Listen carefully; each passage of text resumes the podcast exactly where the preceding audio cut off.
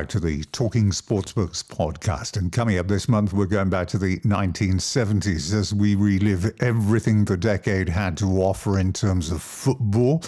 In music, we had uh, all the variants of rock, beginning with hard rock, glam rock, prog rock, and punk rock. And on the telly, you had the Likely Lads.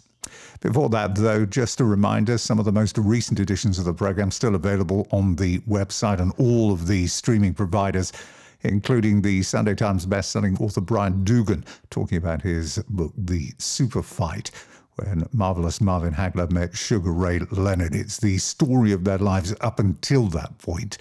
And of course, it's been made all the more poignant due to the passing of Marvin Hagler just a few weeks ago, one of the real all time legends of the sport. It's well worth a listen. It's a great book and a great story. And also, if you didn't see the most recent program, Steve Hunt joined me as we talked about his book, I'm with the Cosmos, which looked back at the time that he left Aston Villa to team up with a few guys, Pele, Beckenbauer, Chinaglia, and Carlos Alberto, New York Cosmos, who were and probably still are football's only ever equivalent of a rock and roll band on tour.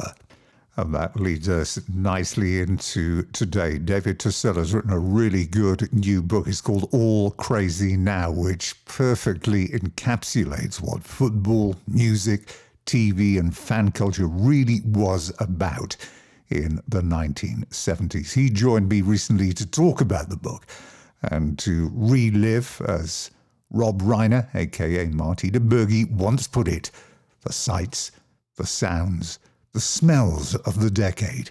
He got that, but he got more, a lot more. But enough of my yakking. What do you say? Let's boogie.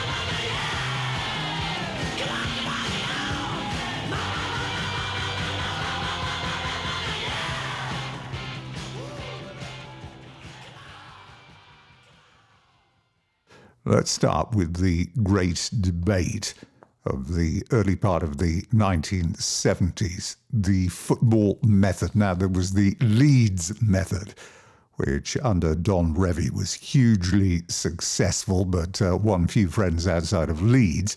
And there were those who sought to entertain with the occasional flirtation with a trophy. So, which one were you growing up? The Leeds model, or were you a lover of the great entertainers of the time?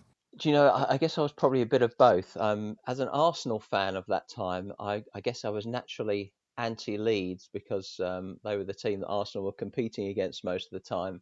But I'm not sure even the um, the most die-hard Arsenal fan of that era could genuinely put their hand on their heart and say that Arsenal were playing um, what Pele always used to call the beautiful game at that point. I mean, we had Charlie George, who was who kind of stood out because he was so different to everything that was going on around him. So, yeah, but but it was that ongoing debate of the time and, and, and when you research the, the period like I did and you, you kind of go back through what people were saying and writing about football at that time, it never seemed to be far from the surface. There was constantly um, debates about method versus entertainment as it normally got described, um, and it was just ever present. Um, the I guess the, the Ramsey team of '66 has sort of set the wheels in motion, and by 1970, by the time Leeds were were starting to win things, then it was just you know a, a, an argument that was never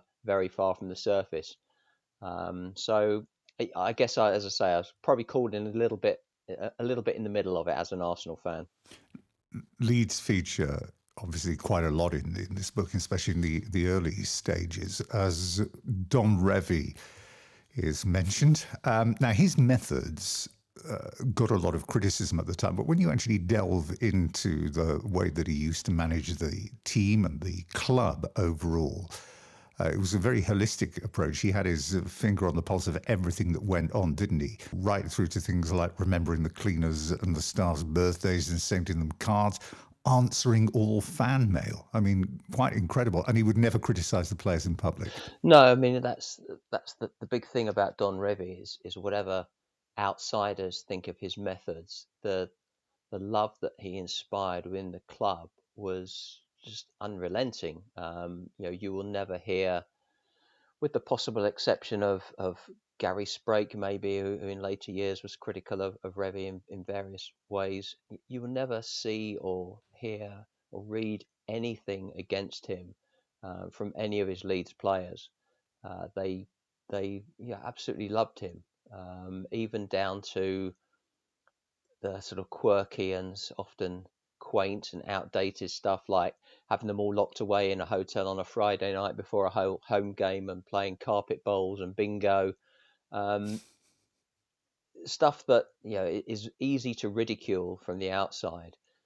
When it's at a club that has never known success and suddenly you are being bracketed with the best in Europe, I suppose it's easy for, for people to buy into it and and you know acknowledge the the benefits of everything he's doing. And when it comes with that sort of pastoral care that he was able to wrap around everyone at the club, as you say, you know, knowing the names of the cleaners, putting bets on for them, you know, using his own money to win a bit of pin money for the cleaners and, and stuff like that. It it you know it goes a long way, um, and it's and it's telling that, as I say, you never see anyone from within the Leeds family criticise him, um, and it's very unusual for any manager, any club to have such sort of universal approval from even with his own players, even from a successful team. I'm sure when we read in 10, 15 years' time, I'm sure if we read autobiographies of Manchester City players at the moment, there will be people that will be critical of, of the way Pep Guardiola's gone about things, but you just never get that with Revie at all. His players absolutely loved him. Now, there was this perceived north south divide. In the south, you had the, the so called fancy Dans, didn't you? In the north, it was where the real men playing real football were. Ian Hutchinson describing the relationship between Chelsea and Leeds, he said uh, there were no other words for it. We hated them. And there was uh, another great quote from Alan Birchenall who was talking about the kits. He said, I came from Sheffield where we had this horrible nylon kit. I arrived at Chelsea, I put their kit on, and I immediately felt like I was an Italian. And that's why it's, I guess, so apt that that first FA Cup final of the decade was was Chelsea Leeds, the southern softies, if you like, against the, the hard northerners, and the sort of again that method versus entertainment. It just sort of set up the narrative of the decade perfectly. Um, and there's even um, when you talk about Chelsea, there's even a, a, quote that I've included in there from whatever happened to the likely lads, um, where yes. um, Terry says, "Oh, I've always hated Chelsea. They they look more like the younger generation when they run out." And, and for the benefit of those not old enough to remember, the younger generation were a, a dance group of the time um, with uh, lots of sort of pretty boys with sort of flowing locks. Um, and it just kind of shows that, that there was that that real um, the real divide. And, and for as much as people sort of railed against what Leeds were doing, um, as a as a southerner myself, it's probably difficult for me to imagine how the likes of Chelsea and as you say, with their fancy dans, were were sort of perceived um, up in the in the in the places where football was, you know, a man's game, and you got stuck in and didn't take any prisoners. So, um, yeah, again, fascinating that that the first cup final of the decade should should throw up a matchup that so perfectly encapsulated that whole debate around football of that period. Now, the football debate continues with the emergence of the Mavericks. Best, Hudson, George, Marsh, Worthington, Currie, Marinello. Incredible individual talents. Great to watch. But best apart, of course, who won a European Cup and Charlie George, who won a league title. No real legacy of consistent achievement and internationally even less because they've racked up under 50 caps between them. Do we miss Mavericks today, or are we creating an aura around them that didn't really exist because, for the large part, management of the time simply didn't know how to actually handle them? Uh, interesting. I think the aura did exist. I think, and I, and I, I thought carefully about this when writing about them. Um, I don't think it's just sort of rose tinted spectacles when you look back at those players. I think even at the time, they stood out from everything that was going on around them. They were the ones who were being pulled out of magazines and stuck on bedroom walls. Um, they were, you know, they were flamboyant. They were good looking. They were getting in the tabloids for their exploits on and off the field. Um, their football at a time when when you look at the pitches that people were playing on, you looked at the nature of defenders, it was so difficult to stand out. And then, as, as we said, do you think it was at, at times politically and socially as well? Did that did that have anything to do with it? Um, I'm not so sure. I, th- I think that is maybe one of those things that you kind of add importance to when you look back at it in fu- in future years. But I think at the time it, it really was just the simple fact that these guys were playing a different kind of football to what most people were playing, and sadly, what most managers wanted, um, whether that was their club managers or their England managers. You know, uh, Alf Ramsey famously didn't have much time for the likes of Marsh and Worthington and and the others, and even at their club teams, the patience seemed to run out fairly quickly. I mean, Osgood and Hudson both talk in their various autobiographies of um, the fact that Dave Sexton, who had a reputation as being a manager who liked to play entertaining football, certainly at that period of, of his managerial career, um, would would fall out with them on a regular basis over their behaviour, um, and it seemed to be that it was impossible for that level of talent not to be encumbered by a level of you could even call it a personality disorder if you want, or, or, or, something like that. There was something that went with it. There was something within those people that made them the players they were on the field, that also made them difficult characters off the field. And it took you. You talked about sorry. Uh, it took a rare manager to have patience for that. I mean, Stan Bowles talks lovingly of, of his time at QPR, where he finally had a club chairman who who he could go to and borrow two hundred pounds to go and put uh, on the horses, because that the, the, they almost realised that this is how you got the best out of a Stan Bowles. You let him be the person that he was. If you let him be that personality, then you were going to get the best out of him on the field. And there were lots of managers who just wouldn't take that view. Charlie George, in the end, fell out fairly quickly with Bertie Mee at Arsenal because Bertie Mee was very old school, former military, had little time for someone who would run around and and get up to things on the field, flicking the V's at the opposition crowd, getting into trouble with referees, arguing about wages. Just wasn't the kind of personality that Bertie could relate to, very alien to the world Bertie had come from. So I, I, think it was just one of those things that you, you have to accept that if you, Frank Worthington wouldn't be the player he was if he wasn't also the kind of personality that had him off running around chasing women and, and doing stuff like that.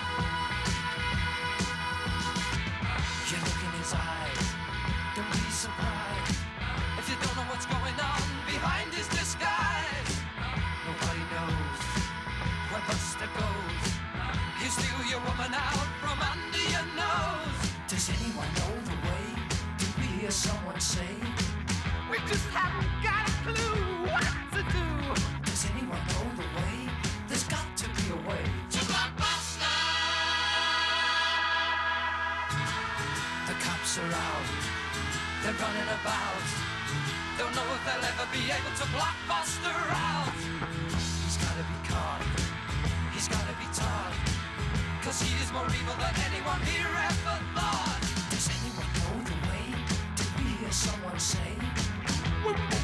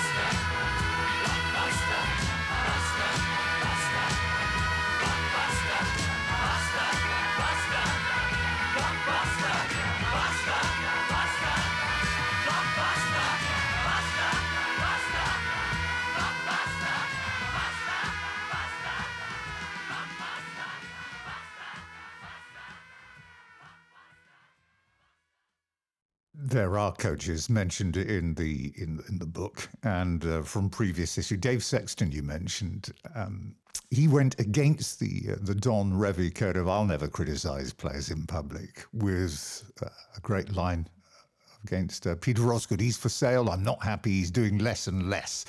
And Osgood's uh, comeback to that was, I might look lazy, but it's how I play. It's my style. He fell out with Bowles telling him to track back. I'm here to score goals and make goals. That's not my job. Tony Currie was another uh, who fell out with Jimmy Armfield because he couldn't stop blowing kisses at the fans. But the pièce de résistance has to be Rodney Marsh. You mentioned uh, Alf Ramsey. I've heard this quote attributed to many players in, in the past. You know the one I mean, don't you? Uh, if you don't work hard, I'm going to pull you off at half time. To which he replied, Blimey, all we ever got at City was a cup of tea and an orange.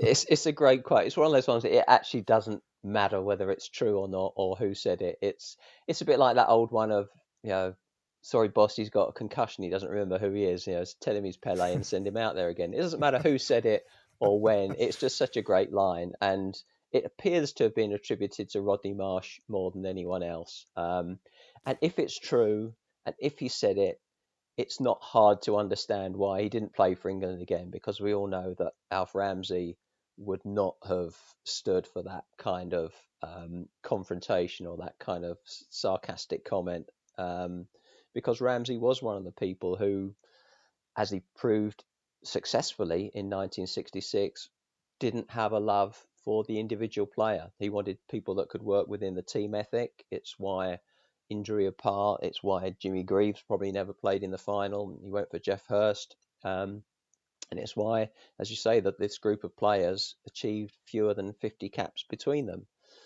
But as you also mentioned, the undeniable fact, and whether it's because they didn't contribute enough to the teams, or whether it's because they were not the kind of players that the big successful clubs wanted in their teams, collectively they actually won very little between them in the game. Um, and that could have uh, been different, couldn't it, for for Frank Worthington, who was about to sign for Liverpool before the the deal collapsed due to to his blood pressure.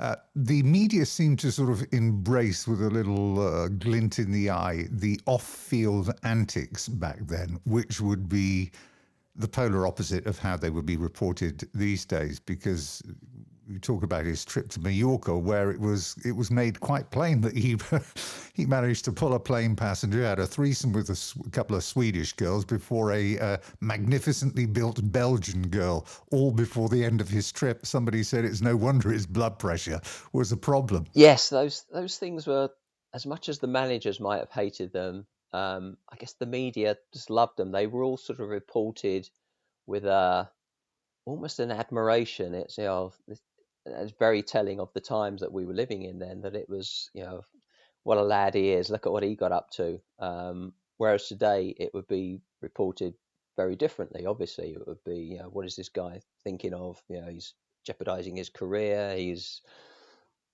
you know uh, abusing women or whatever. However, whatever the angle they take might be, it certainly wouldn't be this sort of patting him indulgently on the head and saying, "Ah, oh, what a what a boy," and you know, and run along and, and get on with it. Uh, very very different. What the kids had then, growing up in the seventies, in terms of uh, media and ability to consume the sport. It seems incredible now when magazines struggle to sell a physical copy uh, we've seen many go digital or fold completely. We had Shoot and Goal at their peak, selling nearly a quarter of a million copies a week each. It's incredible, isn't it? It is, and it was such an event when it dropped through the letterbox, or you went down to the newsagent to pick it up. Um, it's very difficult for people and not of of my generation to understand how starved we were. I mean, this goes beyond football. It's whatever you were interested in. Well, because, music as yes, well. music as well, or or films or whatever. Whatever you were interested in, it was so difficult to consume it in the volume that you consume whatever your passion is these days. So you did almost wait at the doorstep for, for shoot to drop through so you could you know, I always used to start by flicking through, seeing who all the posters were, and then sort of gradually read it over the next 24 hours. Um, you would take care, though, wouldn't you, not to read too much on the first day? I'm not sure that I managed to achieve that much. I mean, I, I, I think shoot came on a Saturday morning. I was, I think I was normally done with it by the time on the ball started at lunchtime. Um, but yeah, and everything was was seized upon, whether it was the sticker collections we had in the in the playground, or the magazines, or the the rare instances. And don't forget those stickers. by the way, weren't the panini no, stickers, oh no, they? These needed yeah, glue. these these took a, um, a an effort and a commitment. You had to run home with with your whatever you'd managed to swap in the playground, and you had to be the right kind of glue. I remember my mum getting me this really horrible, sticky.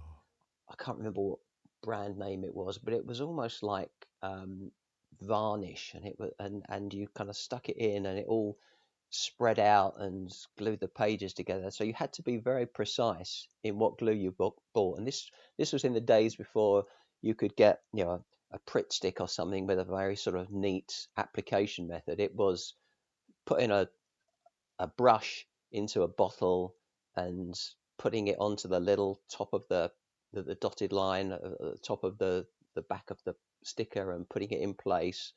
Um, and then you had the challenge of when you lifted it up to read the biography, you, you couldn't lift it up too hard because, because you didn't want to crease the sticker. So it was it was quite a quite a skill to not only collect the stickers but then to present them in a way that um, you know that would, would stand the test of time. My big regret, because I bought them all again over uh, for vast sums of money over eBay over the last ten years, is that I got rid of all of mine. Um, I'm sure I'm, you know, I'm sure a lot of us yeah. will tell the same story. Uh, I wish we'd still had the originals. The the best football magazine that I came across in your book, which I never saw, but just sounded fantastic and well ahead of its time, was Foul magazine. Uh, the antidote to everything about football, football's private eye, which included um, sections called uh, Foul of the Month, and the best one has to be Spot the Brawl. Put an X where the next fist is going to land. Again, that's, um, I guess, a result of what we started off talking about. There's this whole debate at the time about whether football was going in the right direction, whether the the will that the need to win, the, that that desire for victory at all costs, was actually eroding the essence of the game. And in Foul, you had a group of writers who I think at the time were university students who felt that someone needed to say what a lot of people could were, were, were seeing and thinking certainly of a slightly older generation i mean you know my generation we, we were just happy with the with the shoot posters and you know, if Tony Currie got kicked around a few times, it didn't really matter. But you know, these this group of people were were more concerned, if you like, about the way the sport was going, um, and they wanted to highlight those things and did do it in a in a humorous way. You, as as you say, it was very much a private eye kind of operation. It had those same sort of sensibilities and and presented the sport in that with that same sort of irony, if you like. Um, if if anyone ever gets a chance to see a copy, I would you know definitely would, would try and urge them to do so. I've got um, a collection that was published, must be 20, 30 years ago, sort of the best of. Um, but getting hold of original copies are are very difficult. And the, the guys who did it all went on to you know mostly went on to have very good careers. You know, a guy like Steve Tongue who went on to be a very successful uh, football journalist. So it was a good breeding ground as well but they they certainly didn't take any prisoners, um, and they thought it was highly ironic. I remember that the first PFA Footballer of the Year, when that was award was introduced in 1974, went to Norman Hunter, who was perhaps the sort of personification, if you like, of that whole sort of hard-edged brand of football that had, had come into being over the previous few years.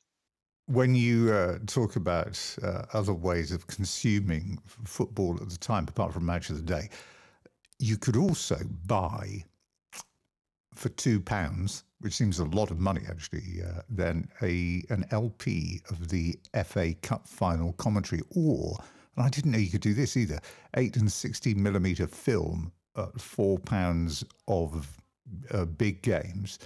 Uh, but what I did have was a uh, a slide projector, and you could buy slides so if, if you were sort of, you know, you saved up your Christmas money, your paper round money, these were these were a great way to consume.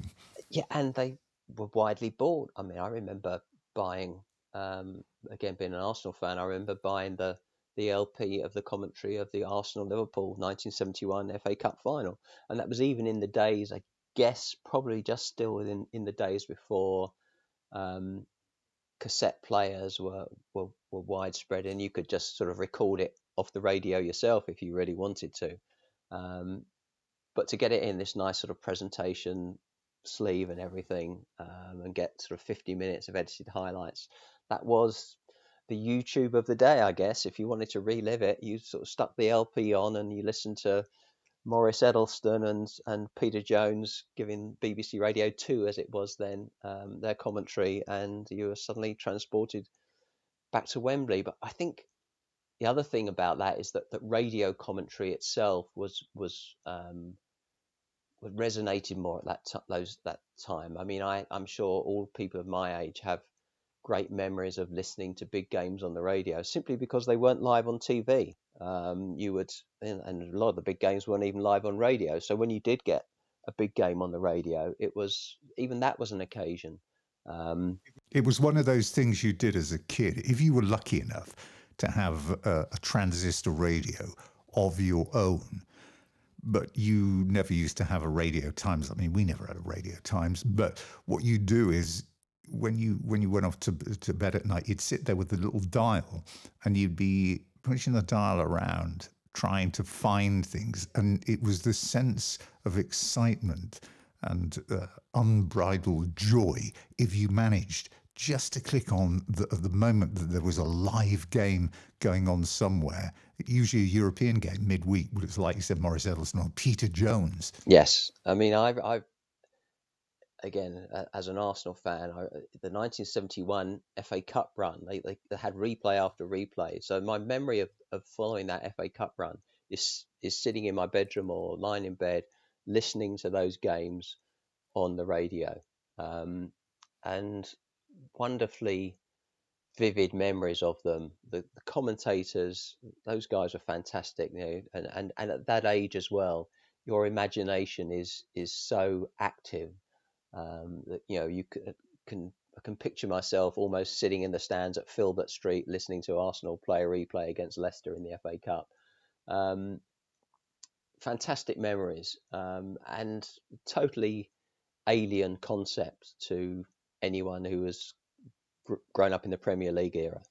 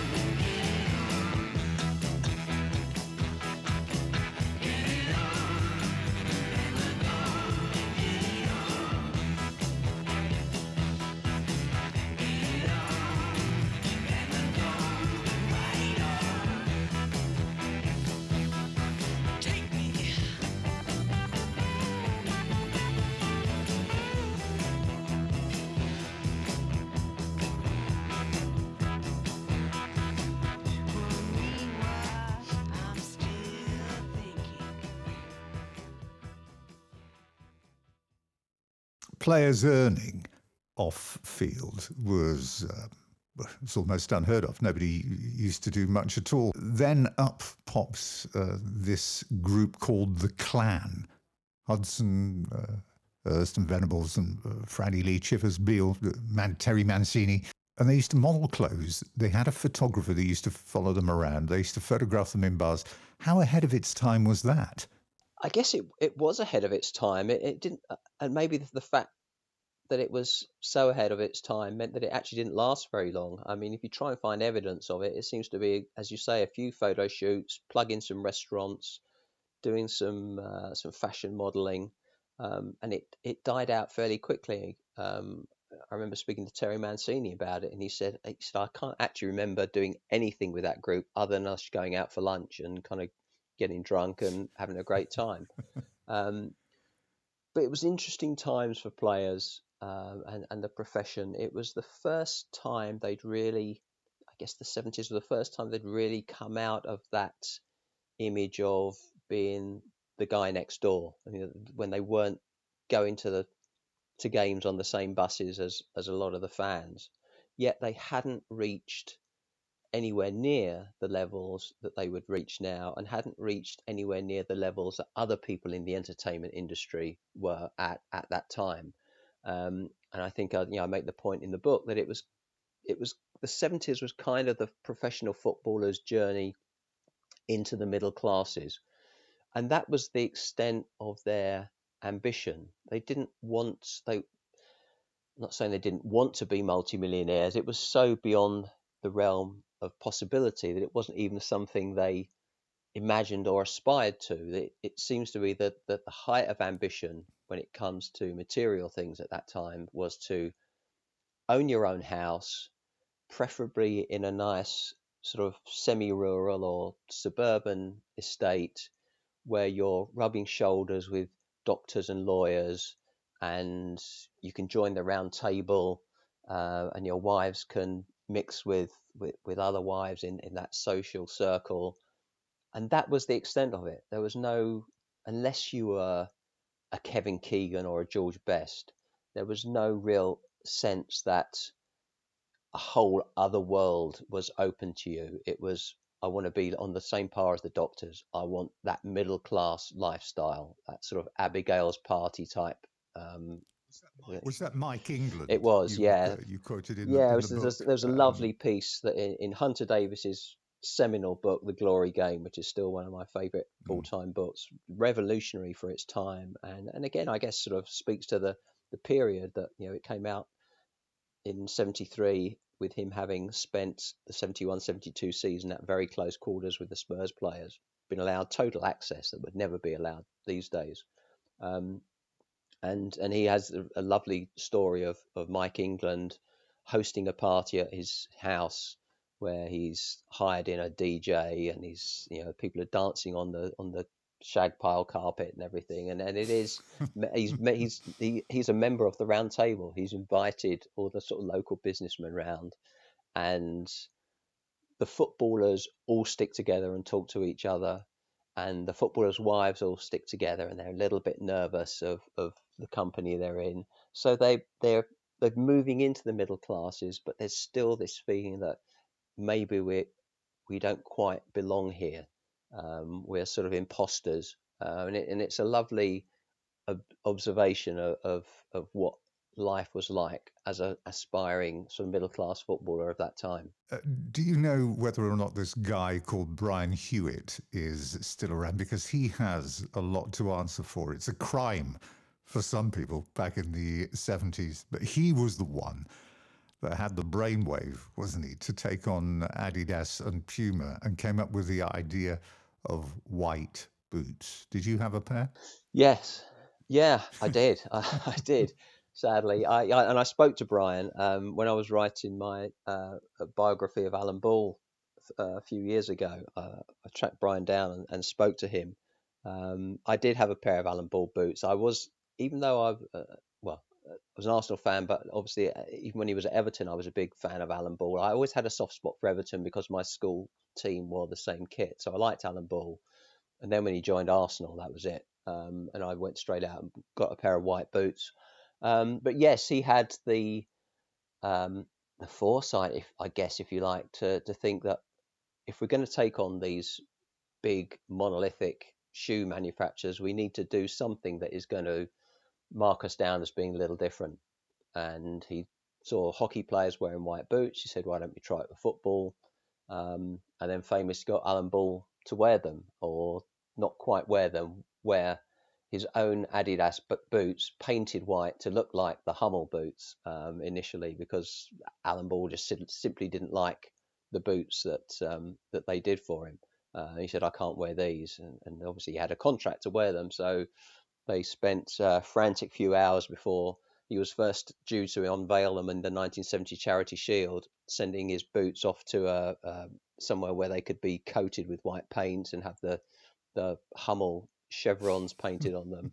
And it's interesting if you look at pictures of Alan Ball in, in that period, a lot of the time you, you kind of see oh he's got white boots, but then if you look carefully, you can see that almost the lower half of the boot is actually black, where the sort of the mud and the, the rain of the, the pitch has started washing away the white. So uh, you can tell which games he's wearing the real thing and which games he's wearing his painted white. You mentioned Wembley, and uh, in this era, this was the era of the touts first becoming prominent figures. In particular, one Stan Flashman whose name, uh, over and above anybody else, people will probably remember. Terry McDermott's uh, quote at the time saying players looked to him uh, as their payday. And there was the occasion back in, in 79 where the players left, leaving the club banquet to go to Stan's party down the road.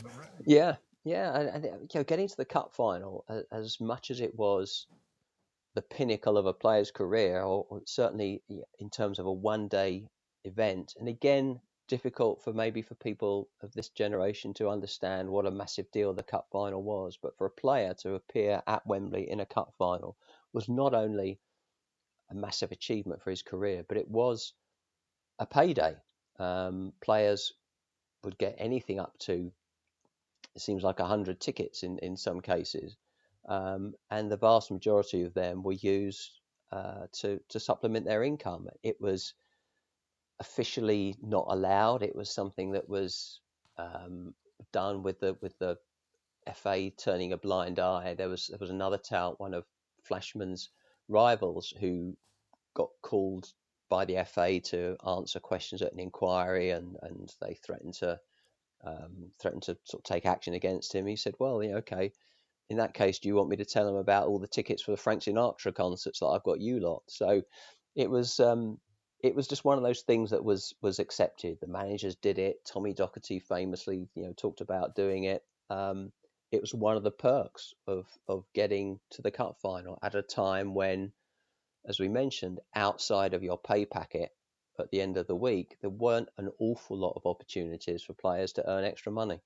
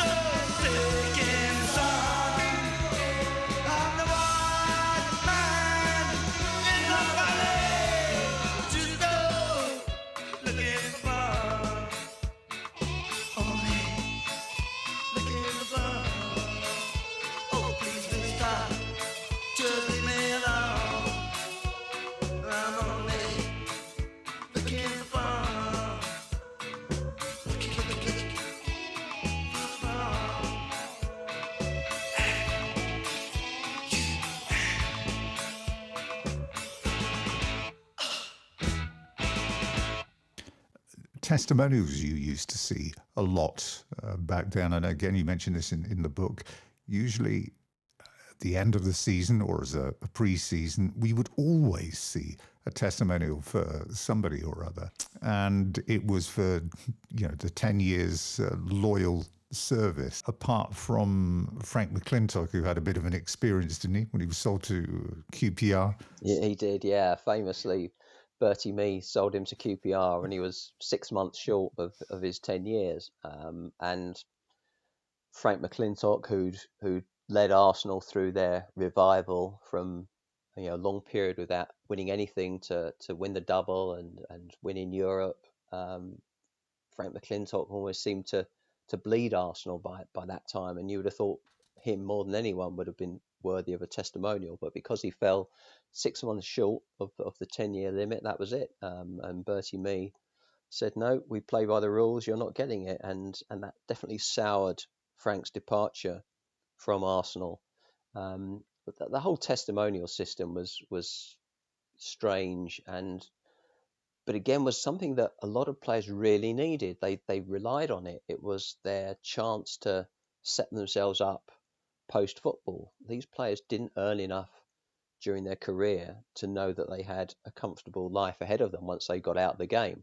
So if they weren't planning to stay in the game and they wanted to set up a business or pay off their mortgage, a lot of them needed that testimonial. And they were so at the mercy of weather, who the opposition were, the timing. I mean, two people who got it absolutely right, coincidentally, were Mick Channon, who'd arranged his testimonial at Southampton for what turned out to be two days after they just won the FA Cup. So obviously the place was full. Similarly, Tommy Smith at Liverpool, um, his testimonial was pre-planned and was two days after he scored an important goal in the European Cup final. So people just wanted to come and pay homage to him. So you had to be very lucky. There were others who who weren't so lucky. I, I think I quote Ian Gillard at, QPR, who who had a very low attendance, and after he'd paid expenses, you know, made a few hundred pounds. And and if you're hoping that that day is going to set you up for the next phase of your life, then that's a you know, it's a massive a massive issue for you if you're if you're not making that we kind of money. football for granted seven days a week these days. Again, back in the in the seventies, as you say, I mean, football was Saturday with the occasional midweek game and, and, and, cup replays. We can't not mention the political times in the sort of early to mid 70s when we were having three day weeks, we were having strikes, uh, we were having power cuts, etc., etc.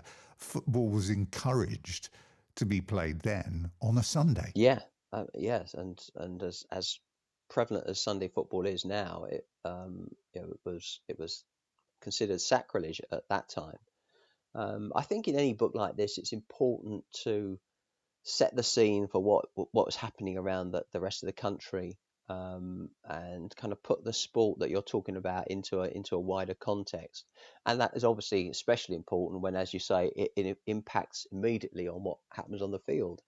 Um, I remember again listening to FA Cup replays on a on a Tuesday afternoon because um, you know eh, we were on a three day week because of the miners' strike and power was being rationed. And then in '74, the notion was that you had to spread the power supply out evenly throughout the week. So Sunday, that would normally be a fairly low level day in terms of energy use because factories were shut, workplaces were shut. Um, suddenly the thought was, well, actually, why don't we play football on Sundays and that will help take the burden of whatever energy supply is needed to keep those football grounds going. And a lot of clubs jumped at the chance, um, the sort of slightly smaller clubs. Um, they were able to, they had to get round the um, the admission thing. Like you couldn't charge admission for a game on a Sunday, um, but you could charge whatever it was, one pound fifty at the time, the equivalent of the entry fee. You could charge that for a program, so that's how they did it. Um, but the opposition to that, even you know, Sir Alf Ramsey came out and said, "Well, hang on, this is my this is my one day off of the week, um, and now you're making me go out and watch football on a Sunday." Kevin Keegan said, "If this is the way football is going, I don't think I'm going to be around in it for much longer." It was it was uh, you know, Son. That was bizarre. Yeah, Son. Kevin yeah. Keegan. Kevin Keegan said at the time, if the prospect facing me over the next 10 years was to be forced to play football on a Sunday, I would consider hanging up my boots. Crazy, isn't it? Where, you know, any big game now, if, if, if you're not playing on a Sunday, you know you're not playing for the big teams. Um, very strange, different times. Um, and it took a long time. You know, the, the experiment went well. Um, the crowds were up. It was well received. But once the miners were back at work and the energy crisis was over, that was it. It, it. There was no immediate consideration of, well, that went well. We should keep trying it. It was it was another ten years or so before it actually was back on the table again. So, as successful as it had been, it certainly at that point wasn't um, wasn't a game changer.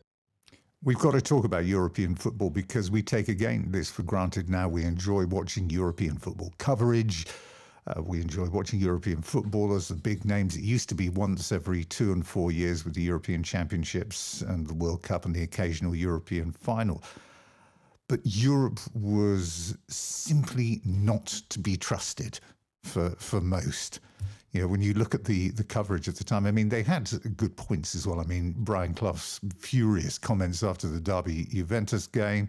Uh, Leeds had problems with a Greek referee again in another tie against Milan. That guy was banned for life. And the doc, you know, always one for a quotable quote, you know, was saying about how they come over and they taste the tackle and that's it. They go back and howl. Uh, well, I mean, maybe things haven't changed that much. You know, if, if, you look at recent events here, maybe the view here is that, that Europeans are still not to be trusted. But um, that's a whole other debate. The the, the European yeah. football was this sort of unknown frontier at that point, even though by the mid seventies we clubs have been playing in Europe for twenty years. It was still they'd come back with almost like war stories. Um, it was so different. There was no exposure to to foreign football. You never saw games from the Spanish league or the, or the Bundesliga on TV.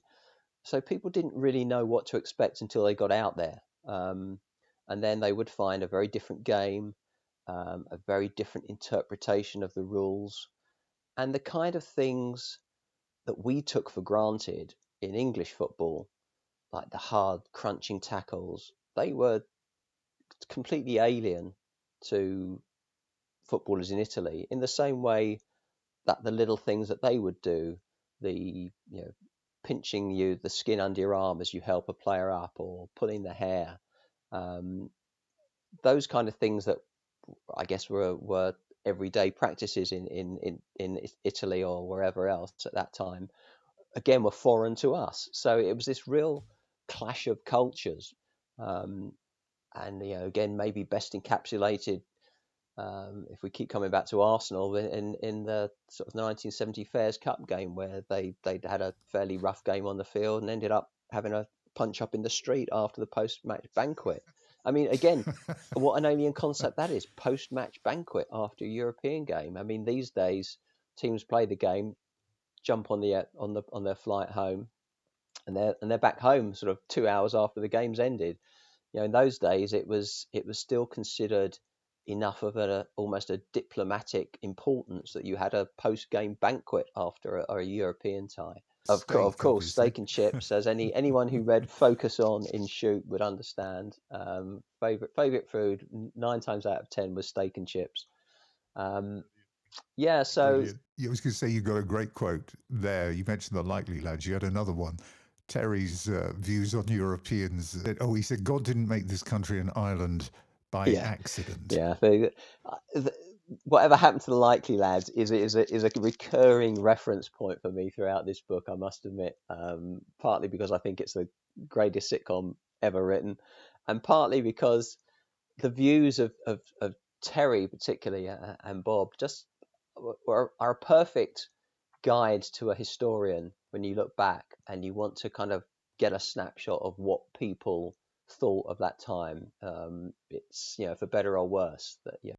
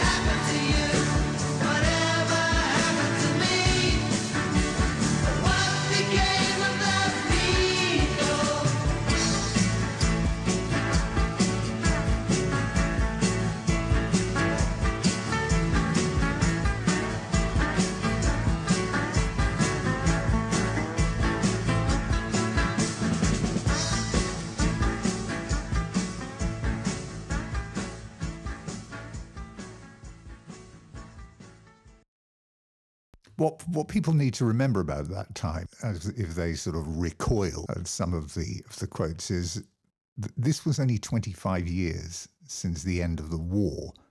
We're now 50 years in advance of 1970 starting. So that gives you uh, an, an idea of why what was happening was happening and what was being said was being said. Yeah, and I think it probably plays into that um, into that culture clash between English and European football. You know, Europe going into Europe, going abroad and and fighting battles, if you like, was still it still had those overtones of what people had been through 20, 30 years earlier. You know, you you you almost you were going off to play a game in in East Germany, and you were almost seen as carrying on that sort of spirit of of the, the troops going overseas. It was very much wrapped up in that same kind of feeling. A lot of the reporting around the games was using the same kind of language that, that would have been used um, in wartime. Um, and it, it, you're right, it, people do forget how close the end of the war still was by the time we reached the 70s. Uh, and the Anglo Italian Cup, which was around at the time, there were some even more incredible tales there of uh, games that were abandoned due to trouble and violence. West Bromwich Albion, Vicenza, Wolves, Lazio marked by trouble. Swindon Town beating Napoli in the San Paolo in Napoli. 55,000 people in to watch the Anglo Italian Cup final. It's quite incredible. There's so many things about that game that make you stop saying, wait, what? You know, Swindon beating Napoli eh, for, for a starter in front of 55,000 in, in, in a tournament that I guess history has come to regard as being pretty irrelevant and, and not important and then the fact that the game didn't even reach its conclusion. The, the, the home fans were so fed up with the fact they were losing that they, they kind of rioted and, and brought the game to an early conclusion. Um, I, I, unfortunately, there's no there's no TV footage of it, but I love the description of the time of, of the Swindon manager with the trophy, thinking that if he went and displayed the trophy to the Italian fans, it would somehow sort of calm them down. and in fact, you know, all it did was was was bring this sort of hail of concrete upon him. At which point he had to run for the safety of the dressing room. Um, but yeah, some wild tales. Considering it was a tournament that was sort of supposed to harness um, a, spirit of camaraderie between the two nations, um, it was just constantly full of battles and and you know, tales of violence on and off the field. Um, astonishing in, in a way that it lasted for, for as long as it did for four or five years. Well, people can, I can tell you, find Blackpool winning it uh, against Bologna. That is on YouTube because I actually went and looked at the two incredible goals they scored to win it, uh, as described by Barry Davies, by the way. Yeah, I remember watching it live on Grandstand. Again, what a treat that was. Suddenly, on a random Saturday, at the, I think it was the beginning of June, we had live football on on a, on a Saturday afternoon. I mean, what what was better than that? Who cared that it was the Anglo-Italian Cup final? This was a cup final live on TV. Um, you know, an English team against an Italian team. What a treat that was at a time when we had very little football. Um, I'd love to know what the audience figures were for it, but I'm sure they were pretty impressive. Well, I'm not so sure about that. You had the ITV7 on World of Sport and wrestling, because there was always a choice. I've got to mention, lastly, uh, television coverage and television media. The BBC had tried in the late 60s to get live football on, bizarrely, on a Thursday night. Uh, but the clubs were adamant that this was never, ever going to happen.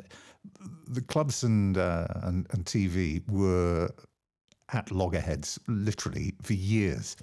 There was this real again philosophical battle about whether TV was a quote good thing or not. Um, even to the the end of the seventies, you know, I've I've come across articles in magazines and newspapers where people are still debating in 1979 whether television coverage is good for the game or not.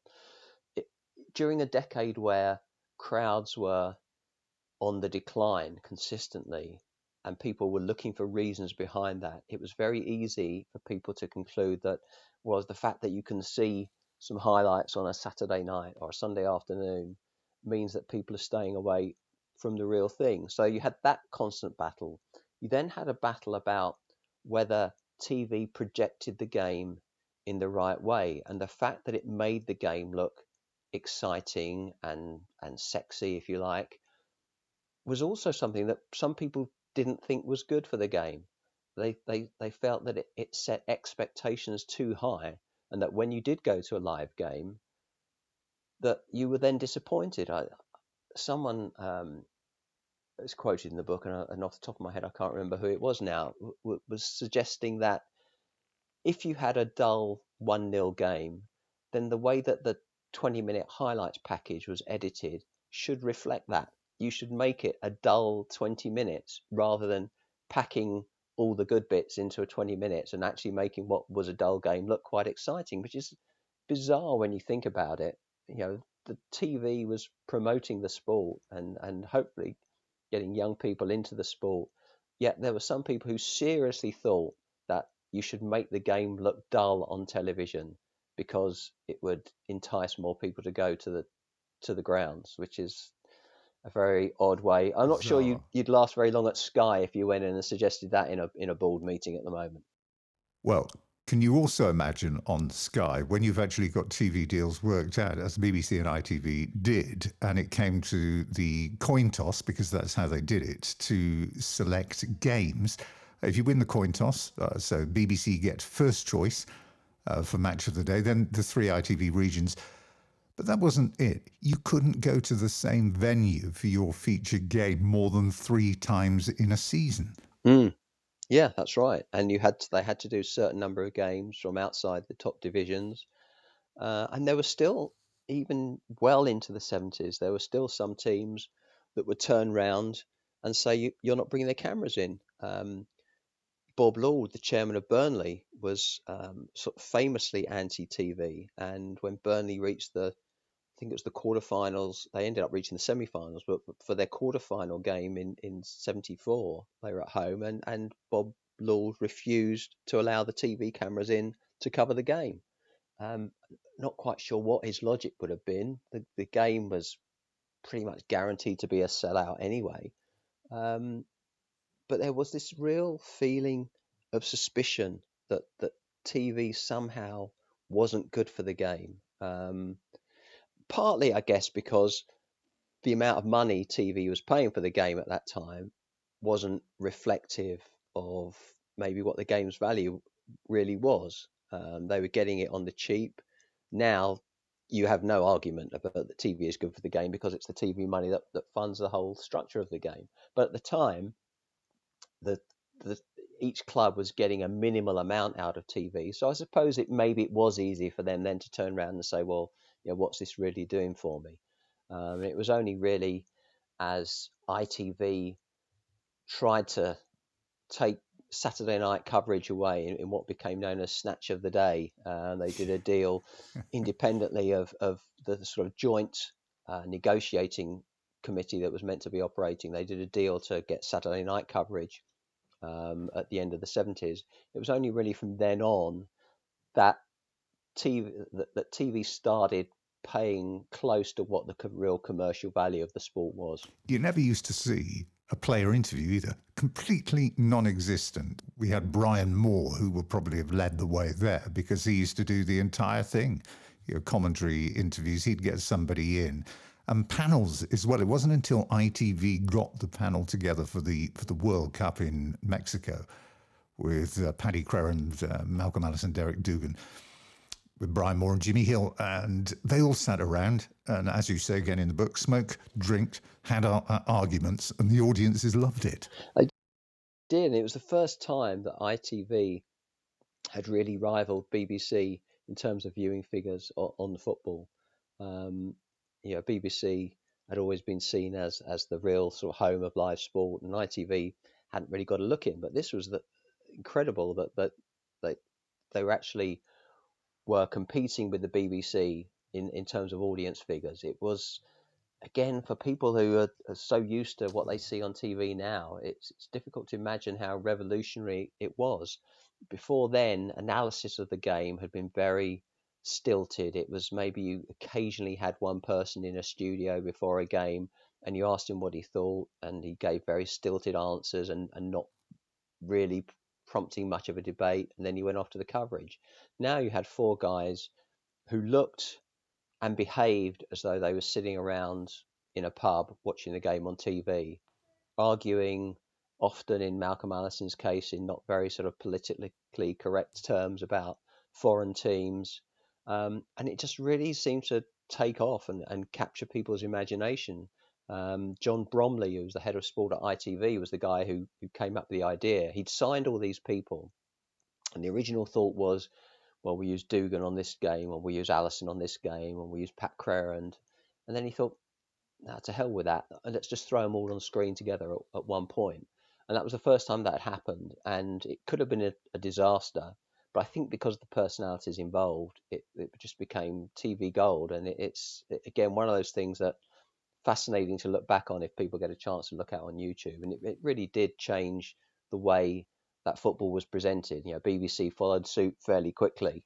It seemed, by the way, didn't it, that f- when football tried to generate its own income or more of it, it usually involved the creation of more competitions, more cups, more games. Yeah, we had the uh, the Watney Cup the two highest scoring teams in each division that weren't either promoted or, or in a, cup final over the course of a week. Uh, the, the Texaco Cup, not a bad idea. The Texaco Cup was it English, Scottish, and League of Ireland teams together. Fifty-one thousand people seeing that in the in the final. You also had things running alongside when they got Ford involved with the Sporting League to promote fair play. So you'd get one point for a home goal two for an away goal, minus five for a yellow, minus 10 for a red. But as you point out in this, but it was won, one, I think it was the first year, by Oldham, who had four yellow cards in the entire season. Yes, yeah, yeah. That, it, and the, and the, what they won at the end sort of funded the, the building of a, of a new stand. Yeah, it was interesting. There was Alan Hardaker, who was head of the Football League, was very keen to get more sponsorship money coming into the game. But there doesn't seem to have been any real consideration of attaching sponsors to what already existed. As you say, it was okay, if we want a sponsor to sponsor a competition, we'd better start something else up because there's no way we could have a sponsor attached to the League Cup or whatever. You know, so you do come up with Watney Cup and, and Texaco Cup. Um, and I think Alan Hardaker, by the mid to late 70s was actually disappointed at how slow the take up of sponsorship in football had been. When when the Watney Cup and the Texaco Cup came in in 1970, the assumption was that this is it. Football is going to be awash with sponsorship money. Um, again, not always to everybody's uh, approval. You know, Bobby Charlton was saying, "Oh, the last thing I want to do is run out with a on on the field with a with a, a beer brand on my on my shirt or whatever."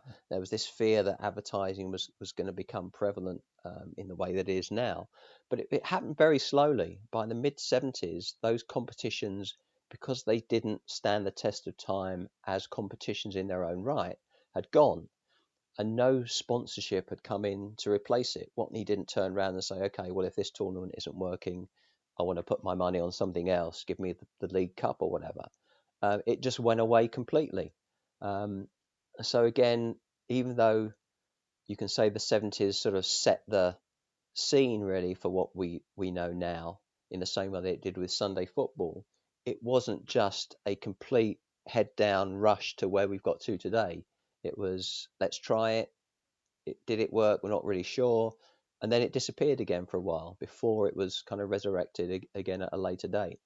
Um, but yeah, there was certainly was this this again this almost fear that sponsors were going to come in and dictate what the sport looked like, which was was probably the reason why it did take so long to to really become part of the, of the game as we know. There does remain a huge affection for this decade the 1970s. Uh, I mean, do you pine for this decade? Was it the greatest decade for you? I'm not sure. I'd sound a bit too sad if I said I pined for it. Um, I, I love it. It was the decade I, I grew up in. Um, it was the, the decade that shaped the way I view football. It was the decade where I, you know, I have all my fondest memories. You know, first love is always the deepest, and and and my football of the 70s is always going to be where my affections lie. I guess were these your musical uh, affections as well? Because there's a there's a wide variety. I was trying to work out whether or not you were uh, a prog rock fan, a glam rock fan, a punk rock fan. No, I was a a, a definitely a, a, glam rock fan at the beginning of the decade, and then into a uh, sort of punk and new wave at, at, the end of it. You know, prog rock um, never never caught my my attention, um, or nor did one story I will tell you on the end of that, when we were talking about some of the excesses in the book, I was reminded of a, of a tale of Emerson, Lake and Palmer when they were on tour and the uh, gargantuan size of their roadie crew. Uh, Keith Emerson, uh, Greg Lake used to have carpet roadies uh, that were responsible uh, for the carpet that was put down on the stage to cover their instruments. So when the grand piano came out, there was a carpet underneath it, and there was a guy employed specifically to look after the carpet, to hoover it and make sure it was in the proper condition. Does that sum up the era? I guess it does. You, you would, you'd struggle to find many football teams that went to those extravagant lengths uh, in that time. There wasn't that much. That there wasn't enough. There was obviously more money around in prog rock than there was in football. Although Rick Wakeman, I guess one of the most famous prog rockers, was uh, involved in, in the NASL, so put his, some of his money into, into football. The lovely thing about the yeah, 70s, point, the lovely thing I think about the seventies as a fan myself, and you know, people happen to be um, have their interest piqued by by what's in, in the book is that even though we didn't have the wall to wall TV coverage that we have now, it was the first decade whose entirety was at least recorded in some form on a weekly basis, um, or the match of the day, or the big match, or whatever the regional variant of that was. So most of this stuff, most of these personalities, you can get a sense of and a flavour of by going on YouTube and, and looking them up. So I think that's the, that's the nice thing for me about this decade that it really is the first one that is there from a visual aspect to to be enjoyed. Did you have a uh, set of floodlights on your Subbuteo set? I, I didn't. Um, and, and and and here's the and here's the sad confession I'm going to make that I now have um, two grandsons, and I've I've over the last few months, I guess as a result of lockdown, been building the Subbuteo stadium that I never had as a boy, so that they can they can come around and play with me on it when uh, when we finally get out of lockdown. So you know, stands Brilliant. and everything else. I haven't bothered with floodlights yet. That probably be the a question I ask myself, but you know, I'm still busy gluing fans into stands and on terraces at the moment, just to uh, kind of recreate the 70s in my living room. Thank you.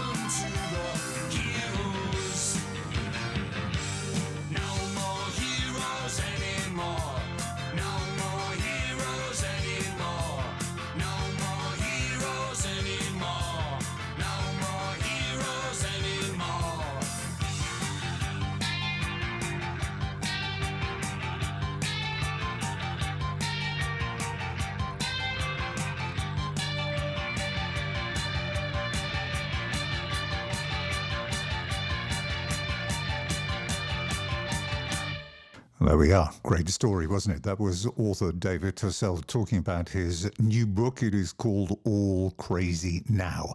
And it's out now, and you can find links to it at the website where you can find all of the previous editions of the podcast. It's at www.talkingsportsbooks.com. Uh, there's a bookstore section there. You'll find all of the books featured in the series there so far as well. Uh, thank you for joining me this month. Next time out, we will be fast forwarding 20 years to look at football in the 1990s. Until then, from me, Tim Capel, bye bye for now.